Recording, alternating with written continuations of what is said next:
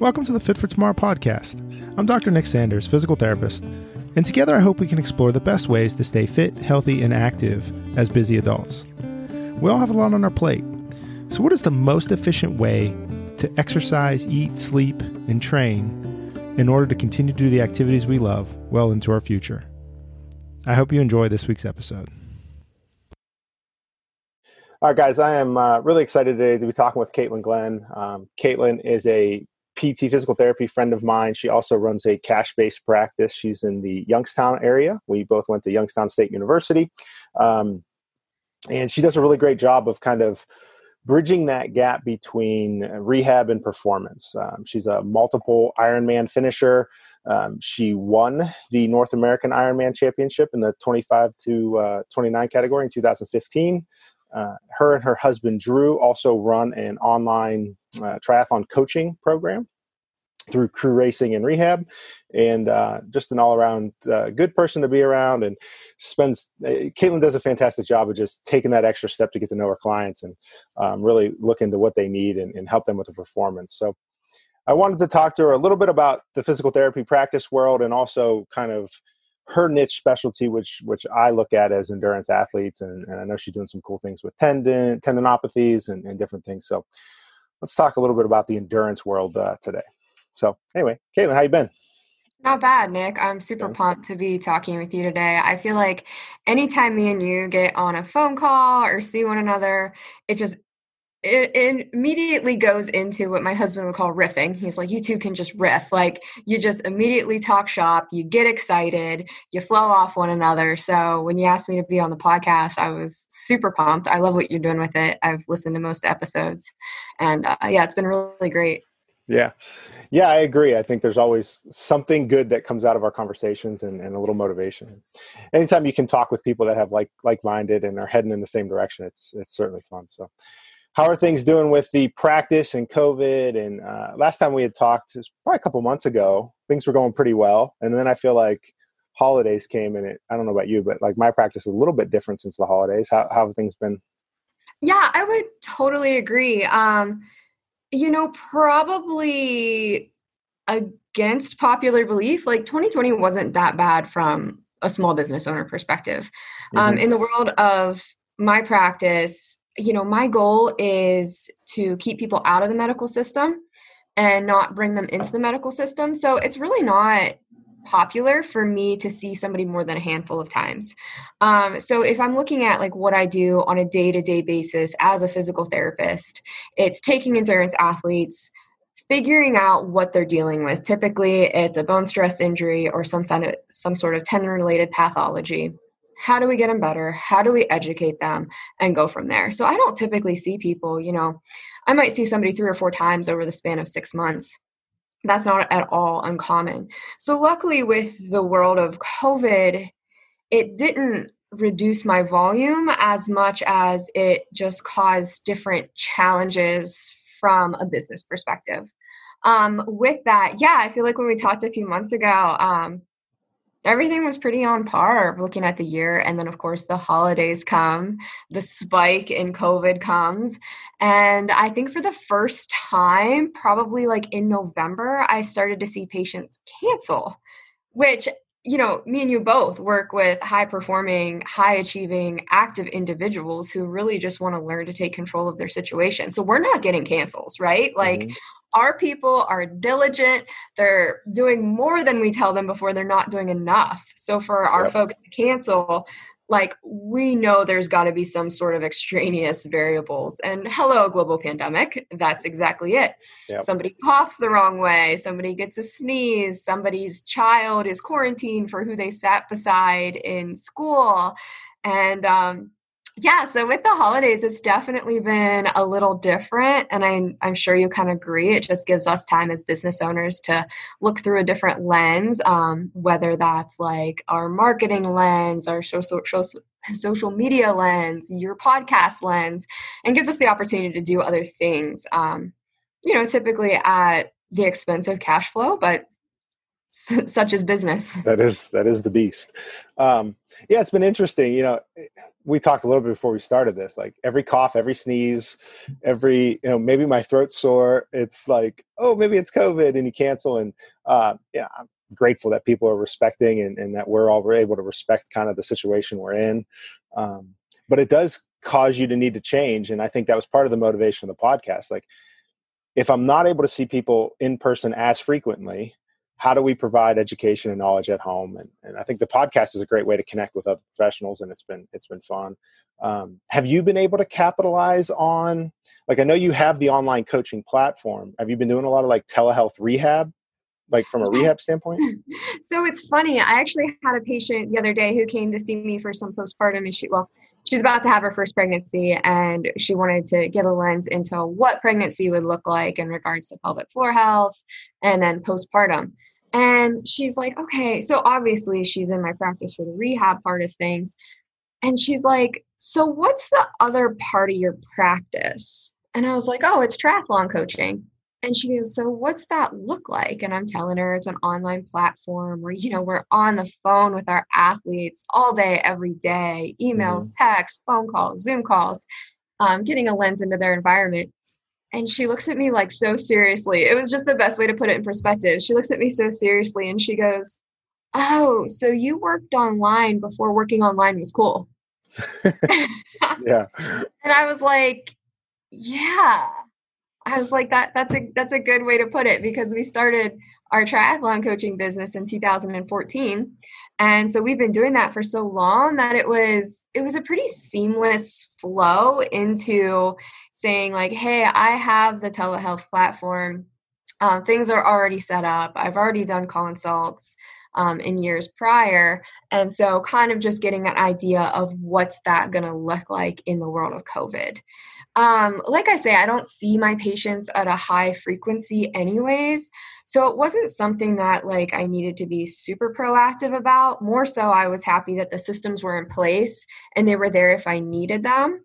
And it's also helpful too because being a specialty PT, I don't, like I said, I don't see patients frequently. So it might be like, hey, if we're going to see you four times over the next six months, let's do one of those as a virtual running gait analysis, or let's do one of those mm-hmm. as let me see you do your exercises and I can tell you how I can progress. So it kind of helped me reach a broader category in regards to folks from Ohio. That's pretty cool. Yeah, I mean, I was definitely playing catch up on all right, how do we do this telehealth thing, right? How do we how do we start writing programs? And uh, we made a huge YouTube library, and, and there's never enough exercises, and um, that's cool that you guys had that ready to roll and, and you're able to, to implement that. But um, I think there's a couple of things like as one-on-one therapists, we have a huge advantage, right? It's not like you know, obviously we see multiple people in a day, but it's still one-on-one. It's not like you're walking somebody into a rehab room with, you know, 15, 20 other people um, where there's, you know, five people on the tables next to you. It, it's really a one-on-one service. So I think that's allowed people to stay pretty comfortable with working with us. Yeah, I would totally agree with that. Like, if you look at the currencies in past, right? Like, what are our currencies to our patients, to our athletes? It's to perform well, it's to feel better, it's to get through their days without pain. And then you take, you know, today's currencies in the midst of a global pandemic, and it's trust, it's communication, mm-hmm. it's connection, it's a clean environment. I always ask my patients whenever we're done, um, when we, you know, wrap up rehab, like, hey, can you give me a review on Google? It really helps my search engine optimization. It helps people find me. And it's a nice, like, honest way to get some valuable feedback. Every single Google review I have gotten in the past 10 months at this point has ended in or included her facility is very clean. like, it's always been clean. It's always right. gonna be clean. But right. that was never such a value until the midst of a global pandemic. And now people see that like, oh, hey, it's clean. We have an advantage. We're one on one with our clients. Like, we can wash our hands 17 times in an hour if we need to. Um, I really think that's been valuable in regards to, you know, keeping our doors open to what we can throughout this. Yeah. Yeah. It's, it's, it's another advantage of, of kind of being able to offer that one on one in addition to the the uh, the obvious advantages of working with somebody one on one versus having three right. people at a time, right? I mean, it's crazy. Anyway, so with COVID, um, in your endurance athletes, are you seeing things differently? Like, obviously, a lot of races have been canceled. Um, the training world's got to look different. People are working out at home. Everybody's buying Pelotons. What are you seeing that's different now than maybe 2018, 2019? Yeah, I would say consistency and creativity. Those are definitely two things that have been really, really different. Um, what do you mean? In regards, in re- what'd you say? What do you mean by that? Consistency. What do you mean? Yeah, so I let's talk about let's talk about consistency first. I see one of two things with athletes, especially for our business. Like athletes usually come in like hotcakes twice a year.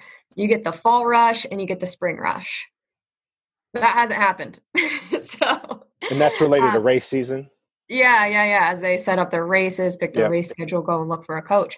But honestly, it's not something that like Drew and I have felt ethically that we need to push we've actually even had some athletes that have lost their jobs. Now they're teachers like they're homeschooling their children. Mm-hmm. um, do we need to worry about races that might not happen for a year or two? No we don't. Um, so obviously always looking at that athlete first or person first mentality which we'll talk more about later. But yeah in regards to consistency i've seen two things with people training different throughout a pandemic. And it's either they want to do some crazy running streak like hey let's run every day for 476 days. Or like let's do this virtual ultra marathon times four that's running around the state of tennessee three and a half times. Like there's just so much stuff out there. And i think as endurance athletes it's really easy to kind of get caught up in that and want to do it maybe at the expense of health and better training. Um, so I've seen a lot of streaks, which has led to a little bit different injury patterns.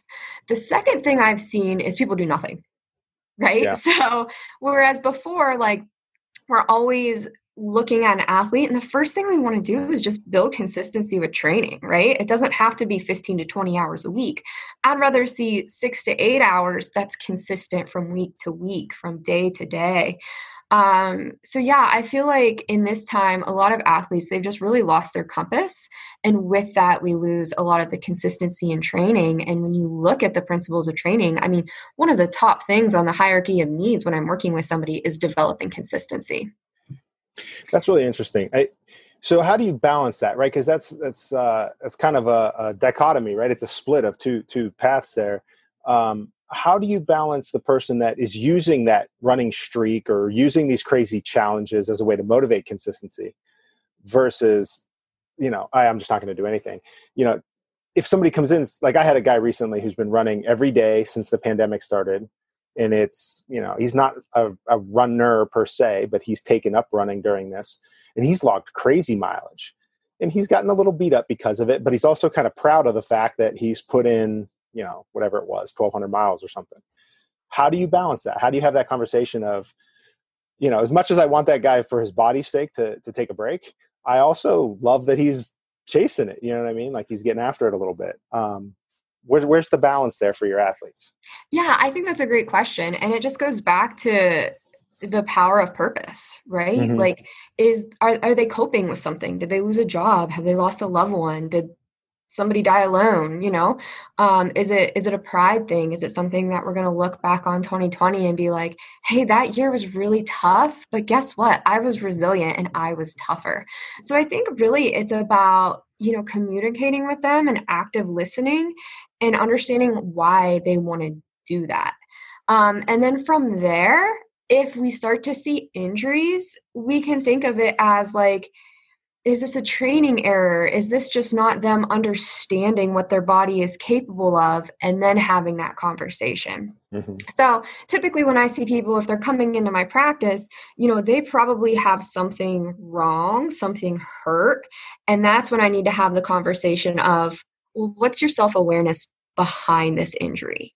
Do you think that you haven't run for years, so it just makes sense to go run 1,200 miles in four months? Like just getting an idea of how they perceive the situation and if they perceive it as a threat and then finding out how that how that drives their purpose right mm-hmm. um so yeah, I think it's all about having the conversation with the individual for sure. Yeah, it's interesting. Um, last year, this was non-pandemic related, but one of my one of my buddies, Phil Weigel, did a Murph CrossFit Murph workout every day for a year, three, and it was ended up being multiple Murphs. So, um, you know, you're wearing a 20 pound vest, run a mile, 300 squats, 200, uh, 200 push-ups, 100 pull-ups, run another mile. And he's doing, you know, some of these days he's doing multiples. And yeah, we ran into some overuse injuries, but his whole purpose was building discipline, right? He wanted to have the discipline of doing something every day and the challenge of that. And so it became more of a goal, less of a, um, hey, let's stop doing this. And it was mostly a, okay, how do we help you accomplish that goal? Um, but yeah, it, it is a tricky balance. Yeah. And I think that goes down to like, if you look at purposes, right? Like my professional purpose is very different than my personal purpose. You mm-hmm. know, so his, that individual, his pillars to his goals might have been discipline, consistency, self honesty, um, you know, doing th- something that he thought was impossible, resiliency. And when it comes down to that, I think it's getting at the intentions of the individual. And that's how we as clinicians or we as coaches can get a better lens into their environment and then figure out how we need to approach the situation. Yeah, yeah, that's awesome. What are you doing for the other people? So, on the other yeah. end of the spectrum, how are you motivating people? That's a great question. I am not a motivator. Um, so I thought I was like maybe um, like back in 2014 when I was like, I'm gonna coach, like I'm gonna be great at this. And then you do it longer and longer and you find you find your niche within your niche. And yeah, I um if people like aren't motivated, I feel like that's okay. Um I'm probably not going to be the biggest cheerleader. I'm probably not going to be one that's going to motivate you. Like, hey, if you've been on the couch for the past like four years, don't come to me to do an Ironman. I want to see that you've been consistently training. I want you to be dedicated. I want you to come to me with a history because a history of racing and training because those are the folks I like to work with, right? If I see my athletes, however, are struggling, then it's time for me to find a way to motivate them. So I kind of had this rule that I established, gosh, probably like five years ago. And it's like, if an athlete becomes quiet, I know that they need me. So if they're not commenting on their workouts, if I'm not getting daily feedback, if I see workouts are not getting done, that's when I know that as a communicator, I need to get in there and find a way to motivate them. And I think like one of the best ways to do it is to look at what I call the Lee family. Have you ever heard of that? Hmm. Um, so especially in the middle of a pandemic, right? So we need to look at like when we look at the pillars of an athlete, we need to look at their whole ecosystem, their whole environment. So, yeah, I'm a performance coach. You think that I might just be looking more on like the physical and mental aspect of things. But I always say when we work with an athlete, we're working with their husband, we're working with their job, we're working with their kids, we're working with their whole ecosystem. So, a little rule I come up with is I like to look at look at the Lee family. So, how are they doing physically? How are they doing mentally? How are they doing emotionally, socially, financially, spiritually? And if you look at that whole family, you're like, hey, yeah, they might be physically okay, but maybe they just lost their job and their their financial situation isn't as good, which is going to impact their emotional and their mental mental situation. So when I notice my athletes get quiet and I need to step up as a motivator, which is not my strength, um, I kind of go into what part of their environment do I need to look at and and just work with them right? It's tools that we use all the time in motivational interviewing. Like what do you need to bring yourself better to workouts? Like maybe it's less workouts. Maybe it's mm-hmm. less pressure. Maybe it's two days straight on the couch. Like maybe you need to let go. Maybe we need to pull things back. And i think that's when it's really important in just creating and cultivating a connection with your with your athlete and individual. How are so I, I, that's that's awesome to to the awareness of that that hey we need to look at multiple pillars of of what's going on in the world. Um, how do you do that at scale? And you know there's times where you know you might have i'm looking at it from a private pt standpoint you know you might have 75 people on your active kind of radar, which is less than most, right? A, a, family doc's probably, you know, who knows what they have that they're monitoring.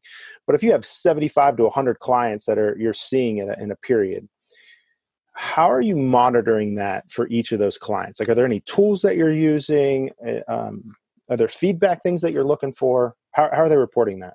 Yeah, that's a great question. It actually it's so good that you asked this because this happened to me yesterday. I went through my day and I had nothing. Like it was a work from home day. My day was silent. I worked out. I actually did two workouts. I like cleaned. I prepped for dinner. It was like this five hour span of just like bliss, like not working, not even thinking about work. And I checked my email and I'm like, man, this is great. Like nothing's coming through. I'm just, I'm just here. I'm present in mm-hmm. everything else. I got on my personal computer and here, like, my phone just needed updated. I got on my personal computer, updated my email, and I had six patients who had reached out. Like, hey, I, one was he currently has three stress fractures. Another one just had this huge knee surgery, probably one of the biggest knee surgeries I've ever seen. And I've seen some big knee surgeries.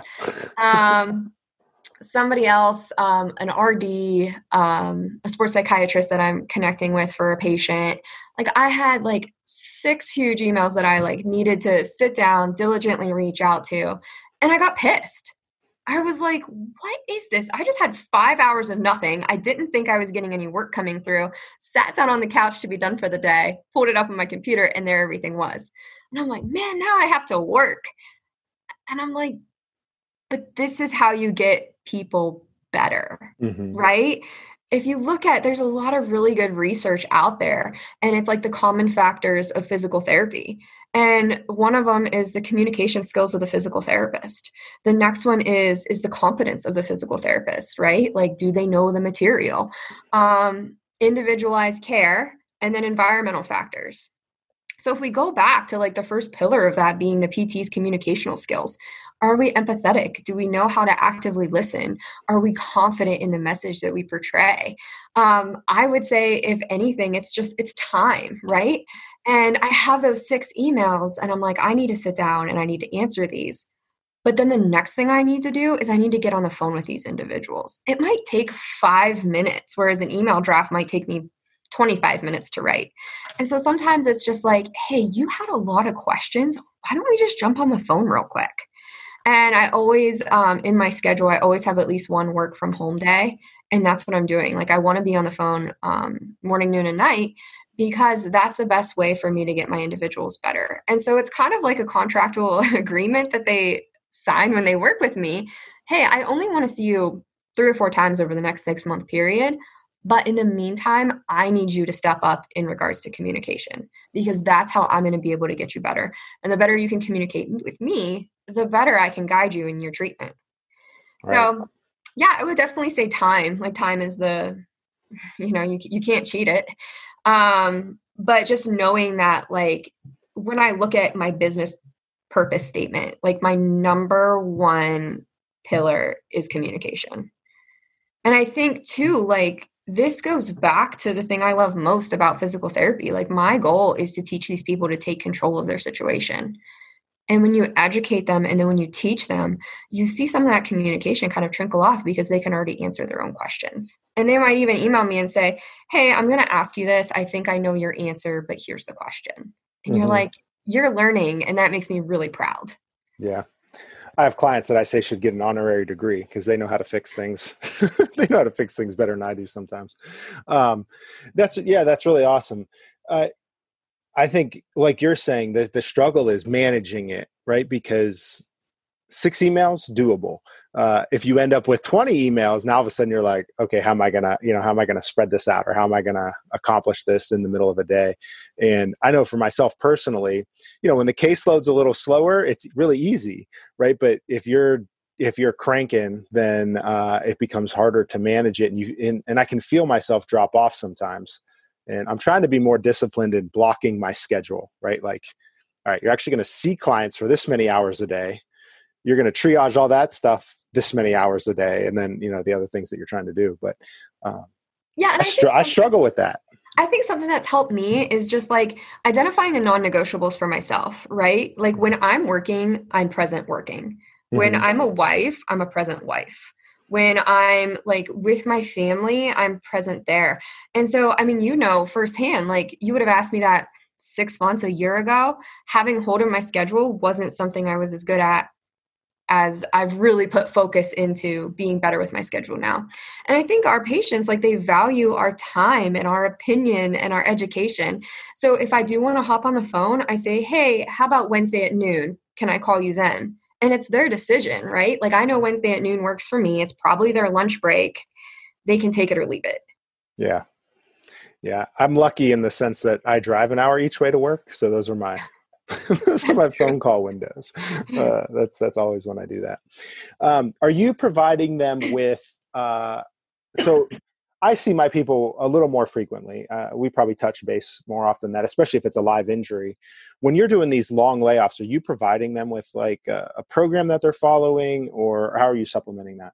Yeah, typically the long layoffs are just with bone stress injuries. So we're looking at stress reactions, stress fractures. Um, anything like that. And of course, it's all depending upon the grade of the stress fracture, right? Low, moderate, high risk. What are we looking at? What are we triaging? Where, what referrals are we getting going in the meantime? Um, what did you ask? What I provide during? Yeah. How are you, how are you managing that with, with so much time in between? Yeah, so with the bone stress injuries and and even some of the tendinopathies, I can definitely get them, you know, scheduled 4 weeks out at a time. Mm-hmm. And the mm-hmm. biggest thing with that is just educating them like, "Hey, you know, we need to let this tissue we need to let it actively rest, right? So like what are we doing while your body's healing that we can still we can still incorporate to, to give you a better healing potential?" and so like if you look at different phases of rehab processes, like we might not want an athlete on their feet for eight to 12 weeks after a high risk stress fracture. So what can we do in the meantime? What tools can we give them? What what books can we have them read? Mm-hmm. Um, and then from there, it's about it's about just teaching them how to habitually load the area more than you know daily everyday activities but still keeping it measured um, i'll give you an example like one patient i'm working with right now He's got um, two sacral stress fractures and a femoral neck or no femoral shaft stress fracture. So th- that's a lot. That's a lot to work with. Really, what he needs is to let his body heal, and that's what phase one looks like. You know, what tissue are we targeting? What are the lever arms of everything at the hip, and how do I know what I need to work? Um, getting him into phase two now it's like hey you can ride your bike one to two times a week i want you to go for walks twice a week and we're going to progress your exercises and so really i work with so many athletes that if you give them a plan and you build consistency into the plan, they're going to be super diligent, right? So I always compare it to their training plan. Like, hey, you might swim, bike, run, lift and do 10 workouts a week, well, we're not going to do that now. Instead, it's going to look like this. We might do 20 to 30 minutes of exercise every day. Once we can load your body a little bit more, we'll incorporate biking and walking and then eventually returning to sport and running. So I just try to get to the the quirks of like what motivates them and lay out a program that is familiar to what they've had before. And when they realize like yeah, I can, this stuff's hard. It might look nuanced, it might look easy, but it's actually pretty hard. Mm-hmm. And when mm-hmm. they can just get into it, just goes back down to building consistency. When they can, can build consistency with the rehab program, I might need them to do things for four weeks before I'm ready to progress, before their bones are ready to progress. Right. Yeah, I, I try to keep people on their routine, right? If they've been, if they're going to fitness class every morning, well, maybe you're not going to that fitness class, but you're doing this in that time block so that you're not getting kind of in that layoff where it's going to become challenging to get back into exercise. I think that's always huge. Do you find issues with um, compliance, might be the word, or just uh, they feel like they don't understand the exercises or the things you're giving them? Uh, you know, we've tried to do a lot of videos, but even that, people come back and you're like oh that's not what i wanted you to do. And you know how are you how do you deal with that? Is that just a communication thing on your end? Yeah and i think something with the pandemic like you don't you don't ever want to say like oh there's some there's good to come from the pandemic right? Like people are dying it's not a safe world it's crazy. Yeah. If there's some good that can come from the pandemic, um, it's accessibility to things like this, to Zoom. Like, hey, send me a video of what your exercises yeah. look like. Um, let's jump on Zoom for five minutes. Like, some people just might need to know that they're okay. You right. know, you want to pay for an extra 15 minutes of, of my time, 30 minutes, like if that will make you feel better, yeah, let's do it. Or maybe it's a communication piece that we can just supplement into you know what we're already doing so i've done this a lot i even do this with my coach athletes it's like hey just send me a video of these three these three passes of these exercises let me make sure it looks okay it takes two minutes from my time and you know it it keeps your your voice chirping in their ear um, to stay to stay on course stay and stay diligent for sure. Yeah i i can hear the similarities in, in what you do with your coached athletes versus what you're doing with your pt clients and uh, and in reality it probably shouldn't look that much different right? If these people were at a high level college or, or or a professional team they would have that constant contact and that constant communication with whoever they were working with um, and i think it's just a matter of how do we how do we build that into their program that is financially like people can afford to do it and right. um, also still give them uh, you know everything they need to get better and get back to what they what they want to do is that's the balance right trying sure. not to hedge that too much so that's cool so uh, is there anything like you mentioned bone fractures and tendinopathies that that seems to be uh, kind of your bread and butter as it would is there anything that you do a lot for these athletes like trends that you see in that in that world? Like obviously you're reducing volume and, and taking those precautions but um, outside of just reducing physical mechanical stress what else are you doing for these people or recommending? Yeah i think it's all about looking at injury patterns and um, recognizing different injury patterns right like if somebody comes to you and they have pain from the ground up right we're looking at their foot we're looking at their tibia maybe some knee pain versus looking at the pelvis and downstream um, i think that's what you, been, i'm going to have you elaborate what do you mean from the ground up so if like they have pain they, from the ground up like if they present with foot pain. Okay. That has maybe mitigated into the ankle or the tibia. Um, recognizing the difference in those kind of injury patterns, right? Like that might be something that has to do with training volume or training intensity. Whereas if we look at the level, if we have a bone stress injury and we're looking at the level of the pelvis, um, we need to look at different things. Um, how are their hormones? How are how is their ecosystem?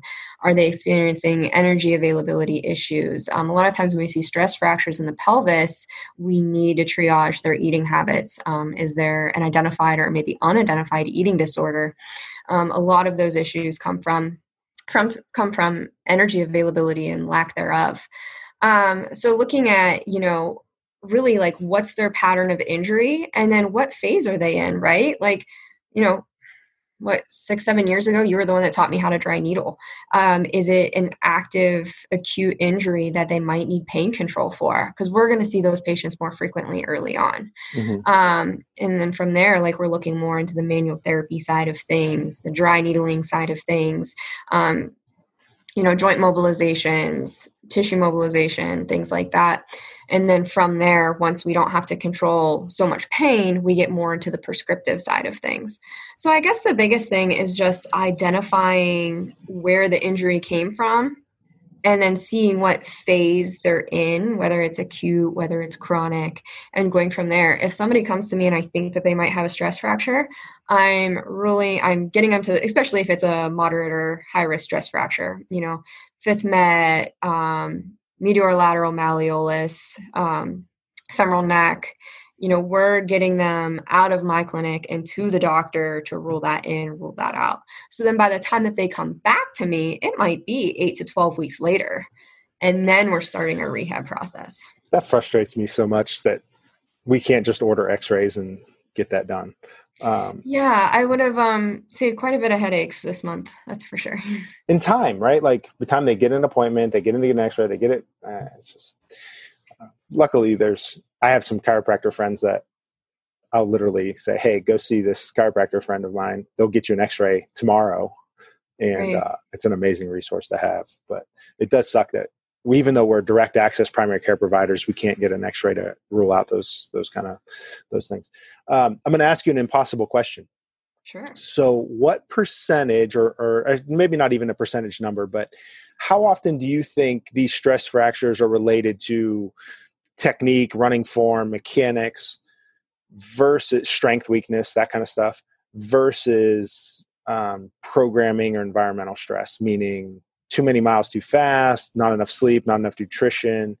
Um, do you is that a it, I, I think it's an impossible question but is that a are there any trends that you see versus yeah no actually i think that's a great question i yeah. think this would be 40 60 so in our in our research in the pt world um, we see about 60% of injuries coming from training errors and so like that would be training error, errors would be things like too much in volume too fast too much intensity too fast, mm-hmm. um, not feeling our body properly, not listening when we have a niggle and making it worse.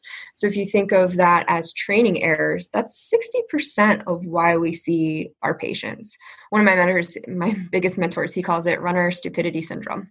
So, like, we're just not making sensible decisions. And our goal as physical therapists and coaches is to teach our athletes how to make sensible decisions my thing is when we look at training errors, it's easy to chalk it up as training errors, right? Like, hey, you didn't know. You didn't know how to make the right the right decisions. So how do we dig that a step further? Is it really training errors or is it that the patient just doesn't have the the self-actualization? They don't have the self-awareness to know that they're not ready to run too much, too hard, too fast, too soon. So we chalk it up in our volume of research and literature as training errors. I like to think to take it a step further and say, like, what made you think that? Tell me why you were ready for this. You know, like, take me through your thought process in wanting to do a marathon on little training.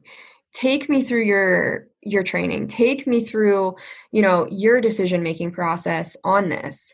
And so it's like we can take those training errors but then we kind of uncover the self-awareness that relates to those training errors and i really think that's the key and how we get it better and we get the individual better yeah that's that's interesting um, letting them kind of maybe point out the the downfalls to to what might have happened or what may not have happened.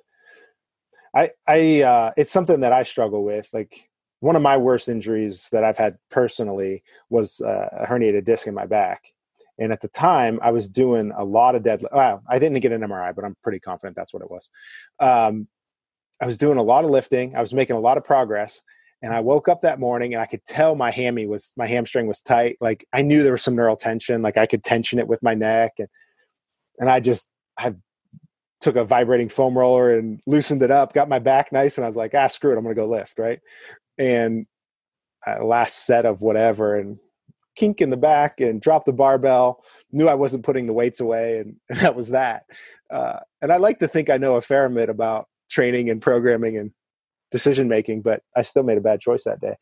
Um, I was so one minded of, hey, these numbers are going up. I just want to keep climbing that road. But then hindsight, man, that took me out for months, right? I mean, right. I couldn't so even. It goes, it goes back to like, yeah, there was a training error, but what was the self awareness in co- that caused you to make those decisions? Yeah. Right. So if we go back to our common factors, patient, the physical therapist needs to have communication skills. The PT needs to be competent. We need to consider environmental factors, but we need to have individualized care. And there's a lot of really good supporting evidence out there that shows hey, when we bring our patients in on our decision making process, they're going to get better if they're part of that decision making process. For sure. So if we can teach them, like, let's not make those same errors, eh, the whole scope is going to get better. Yeah. I also think there's got to be a way to improve that stress, the systemic or environmental stress, um, and, and work with that athlete to okay, what other factors are keeping you from recovering as well? Like, like you're talking, is there a job stress? Is there a family stress? Is there are you traveling more this month? Um, you know, why aren't you getting sleep? Why don't you feel recovered? Uh, I think that's a huge, a huge piece. Um, and then the hormonal balance is something that that you've mentioned a couple times here with stress fractures. I, have got a couple of clients that that I suspect we're dealing with different hormonal things, and um, where does that fit in, and, and how do you manage that? Is there a team? Is there somebody you work with specifically to help you with uh, the hormonal side of it? Yeah, absolutely. I actually um, have those issues myself. Mm-hmm. Uh, whether it's an environment, um, whether it's you know going through a lot of PT school, doing a lot of Ironmans all at once, starting my own business, and maybe a little bit of energy, poor energy availability myself that I dealt with years ago. Um, so you know, going through that process myself, I've found that all of these things take a village right like when you're when you're really looking at rehabbing a case that might not be straightforward or a case that might seem straightforward but as you start to dig you might realize that there's an undiagnosed um, eating disorder or you know something is off in regards to the endocrine system the ovarian system the adrenal system you start to pick up on those things that's when you you refer out to the professionals. Um, I have a great team of doctors that I work with out of Pittsburgh that I refer to. They're actually called the Hormone Center, and they are private pay just like we are. They're mm-hmm. affiliates with the um, Pittsburgh Penguins as well, and they are true experts and professionals in this field. And so when I need something looked at, I send them right there. That's his I mean, job. You can, go, you can go route of endocrinologist. I mean, even start with your family doc, endocrinologist. Um, but honestly, I'm batting about a zero with that. So that's why I just bypass all of that and I get them right into the team of experts. Yeah, it's a it's a struggle because you go to your you go to your get your blood work done or whatever, and if the the big health markers are on point, they're just like you're healthy, and and that's the end of that conversation.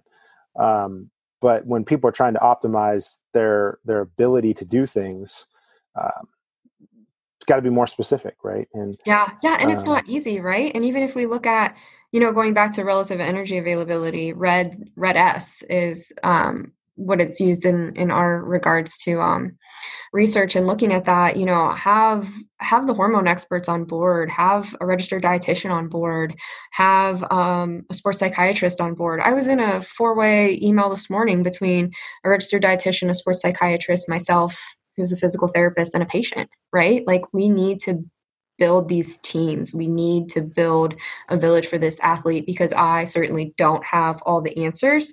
And the second that I start to think that I do, I think it's negligent into the care I can provide for the patient. Right. Yeah. I was talking to somebody yesterday about nutrition, and I'm like, I kind of know enough to be dangerous. Like, I know some things, but when you start asking specific questions about caloric balance and uh, the effects of fasting, and uh, yeah, you know, you can play with it, but sometimes you, you need somebody. Where, um, this team that you're talking about is that something that you've built over the years? Is that something your client like has you know i think of well, i got clients that have their teams um, but it's interesting are most of those people cash kind of out of network cash based kind of providers yeah. as well? Yeah for sure. Um, just different colleagues i have met throughout the years. If anybody's looking for a very valuable resource um, there's a facebook group it only has about 260 members and it's called the runner zone and it's um, clinicians, coaches, um, dietitians that are pretty well, very well versed in um, you know research and what's out there. And um, one of the most influential, world-renowned physical therapists, Chris Johnson, runs it. And um, the membership's like 250 bucks, but it is the best resource I have found personally when working with with runners and athletes. And I've I've learned a lot. And it's also, I think, most importantly, is it's helped me find these connections and these colleagues and these resources so that I can do my job better. Yeah. Yeah, it's tough. I mean, um, it's interesting being in, in the private world of there's only so many referrals that are easy to make, um, so to speak. And they're coming to see you because they like that private contact like they like the one-on-one and the small group. They don't want to be thrown into the system. So you have to you know to find your network of, of people is, is always a challenge. So we'll have to um, drop a link to that in in the notes and um, we'll talk more about the nutrition side. Um, how do you balance kind of that that role between um, training and recovery when you're the coach so if you're coaching that athlete and they have an injury pop up, where's the eh, do you draw a line or do you just wear the same hat? I draw a very big line. Yeah. Um, ethically, like we we and professionally we have to. um, it would be negligent for me to say like oh i'm your coaching i'm your physical therapist right now in regards to if i'm seeing you for an injury um, so yeah if somebody gets injured like coaching account is being paused i'm not working with you as a coach i'm working with you as a physical therapist and then when they can resume their physical activity I'll bring them back on board as an athlete. That so rarely happens. Like my athletes yeah. are very diligent, unless it's something goofy, right? Like I fell off my bike and I broke my arm. um, but yeah, I think drawing that line in the sand is very important because it's such a gray area. And it all goes based on the Practice Act. So, what does our Practice Act in Ohio say that we can do? What does the PT Compact say that we can do? You know, I know I can't act as a physical therapist outside of state lines. Um, so, if somebody's coming to me, it needs to be a performance and coaching consult. So, I think having those lines drawn and having separate definitions of each really helps me streamline my business and how I can care for athletes for sure. So, like, it's not uncommon for me to rehab an athlete and then they'll say like oh do you have coaching spots available? And it's like yes and i'm more than willing to work with you when we finish our physical therapist relationship. Interesting. Is that different if they're in ohio or not in ohio? No i keep it pretty similar. Yeah okay. Yeah. Yeah i, I obviously the telehealth thing you have to uh, for licensed professionals we have to stay within the state. So you have to draw a hard line there. Um, like there's no choice but it's interesting that you do that within the state versus like people that are local um because i feel like it would be really hard like the, the lines would just get blurred so so much. It is and it can get blurred but i think it's easy to rationalize it with the athlete because you're like hey this is going to get really expensive. Mm. like do you really want to pay me a thousand dollars next month? You know? You want me to coach you you want to do a pt package um we we need to decide where we're going to go and it goes back to we're always going to be held to our highest standard. Mm-hmm. and our highest standard is being doctors of physical therapy. Right. it's not being a coach or a personal trainer. And so i always try to take that mentality and say like i'm always held to the standard of a physical therapist. So that's, as a pt how do yeah, i address this? That that's definitely how i i have always approached it. Like um yes, I have a strength and conditioning certification, and yes, I've played that game before. But at the end of the day, I'm a PT, and uh, right. and I'll give you strength and conditioning advice. But um, I don't dabble too much into the coaching world specifically. Most of my clients are they have a coach that they're working with, and then I'm doing the rehab or the recovery or, or whatever that might be. Um, are you doing any like pure recovery stuff? Like, do you do body work as maintenance? Like, are you doing cupping recovery sessions or needling cupping recovery sessions? I have my handful of clients mm-hmm. that are patients who will come in, you know, once a month, once every four or five right. weeks, something like that. Yeah, I've got a handful, but it's not something, it's really not something I push a lot. When I first got into the private pay world, I thought that I would, mm-hmm. and I mm-hmm. just didn't love it. Like, I was just like, no, I want you guys to be out of my care if you need me, you know where to find me. And some people feel like they need me and definitely know where to find me. Yep. So I'm more than willing to work within that realm if it's something that they want leading into a race or if it just makes them, you know, feel well, um, move better. So yeah, I have a handful. Yeah. I, I, I definitely have a, a fair share of that now. And I look at it as like check-ins almost, right? Like, yeah, yeah, yeah we're going to do some body work, but we're also going to cut off any like oh, your hip's been feeling tight when you're running. Like, let's deal with that now before it turns into a back injury because your hip's so tight. You know, like, right. It gives you the ability to triage um, little things before they turn into big things. Yeah. So, so I love it from that perspective. I think the the important part of that in my mind is how do we make sure that they understand that the body work that we do is is helpful, but it doesn't like override not sleeping and poor training habits and um, you can't come see me and then not do anything else. It's not going to work. Right. Right. It's just not going to work. It's probably more important that you do the recovery stuff. Right. All right. Well, good stuff. Um, as we wrap up here, is there any one last tidbit that you wish endurance athletes wish endurance athletes knew or really paid attention to to keep them out of your rehab office and, and push them towards your performance? Yeah, I think that's a great question. I would say if there's anything I wish people better understood, it would be that you can always take control of your situation.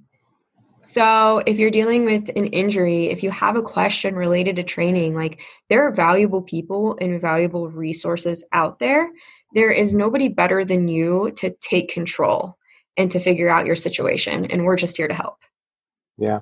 Dive into that a little more because that's that's a deeper um I, I, know where you're going with it, and that's a deeper explanation than, than maybe you let on. When you say take control, tell me what you mean by that. Like yeah, I I think that you know, it's easy to look like look at an injury and look at a situation and say like I'm just not going to do X again. Mm-hmm. You know, I'm going to rest, I'm not going to do X.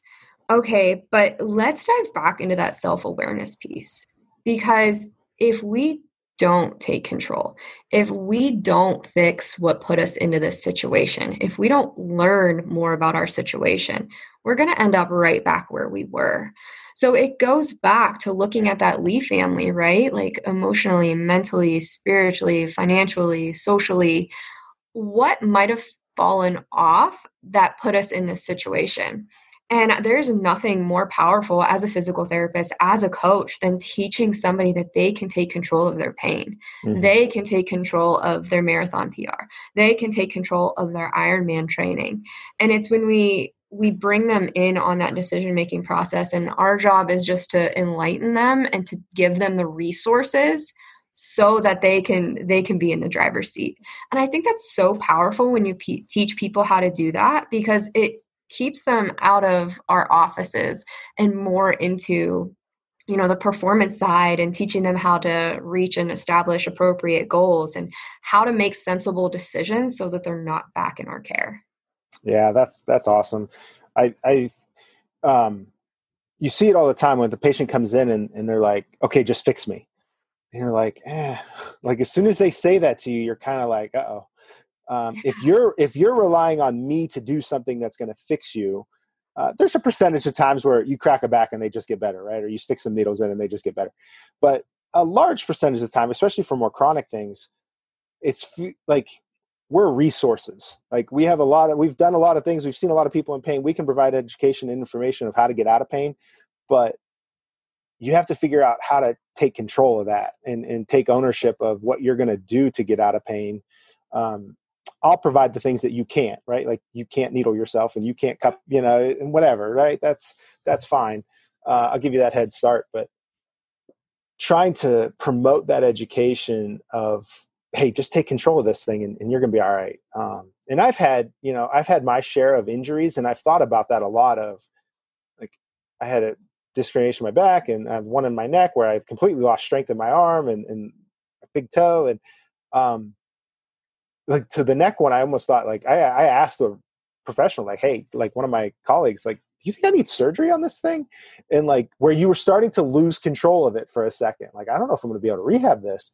And then but I don't know if it's just my experience of seeing it so many times, if it's that I talk to the right people, um, or what, but it was kind of like, no, I don't need surgery. I'm going to figure out how to fix this. I'm going to figure out how to make sure my neck's not getting tight when I lift. And um, I can't tell you last time I had arm or neck pain but I kind of spent a ton of time diving into why it was happening and what was causing that area of my neck to get tight when I was working out uh, and how to triage that.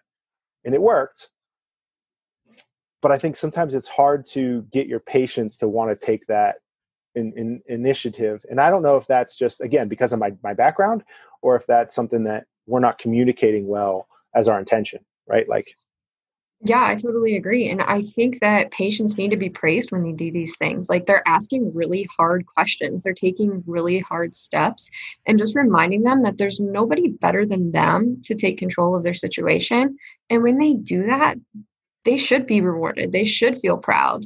Mm-hmm. And so I think relaying that message is is really important. Like just ask it's hard. It's hard to ask hard questions, but if we don't know the answers, we're going to find somebody who can like I said, we're just here as the resource. Right. Right. Yeah. Um, that's, that's good stuff. And, and hopefully it resonates with people. Cause I, I know exactly what you're saying when you say that, you know, it's like, take take ownership of what's going on and figure out how to fix it and, and reach out to as many people as you need to to fix that problem right like don't right. just because you reached out to one person and the problem wasn't solved doesn't mean that it's not a fixable thing right figure right. out figure out how to fix it um, so that's cool all right Caitlin, well this was fun anything else you want to add not that i can think of yeah perfect well i'm sure we'll do it again here sometime in the future but where can people find you and, and where can they go to check you out yeah, so my website is crew, C R E W, crewracing.org. And I'm on Instagram at Caitlin underscore crew racing. And that's pretty much where I spend most of my time. I've got a Facebook account, but I don't use it too much. I got a personal Facebook account. Mm-hmm. Um, yeah, I would say Instagram or my website for sure. All right, we'll link those for sure in the video and, and uh, on the notes on YouTube and all that stuff. So uh, this was fun. We'll do it again, uh, hopefully, real soon. Yeah, thanks, Nick. Appreciate okay, your time. Thanks. Yep. Bye. Thank you for enjoying the Fit for Tomorrow podcast.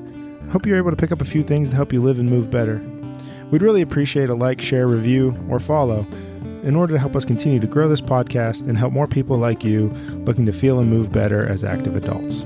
Thanks again. We'll see you on the next episode.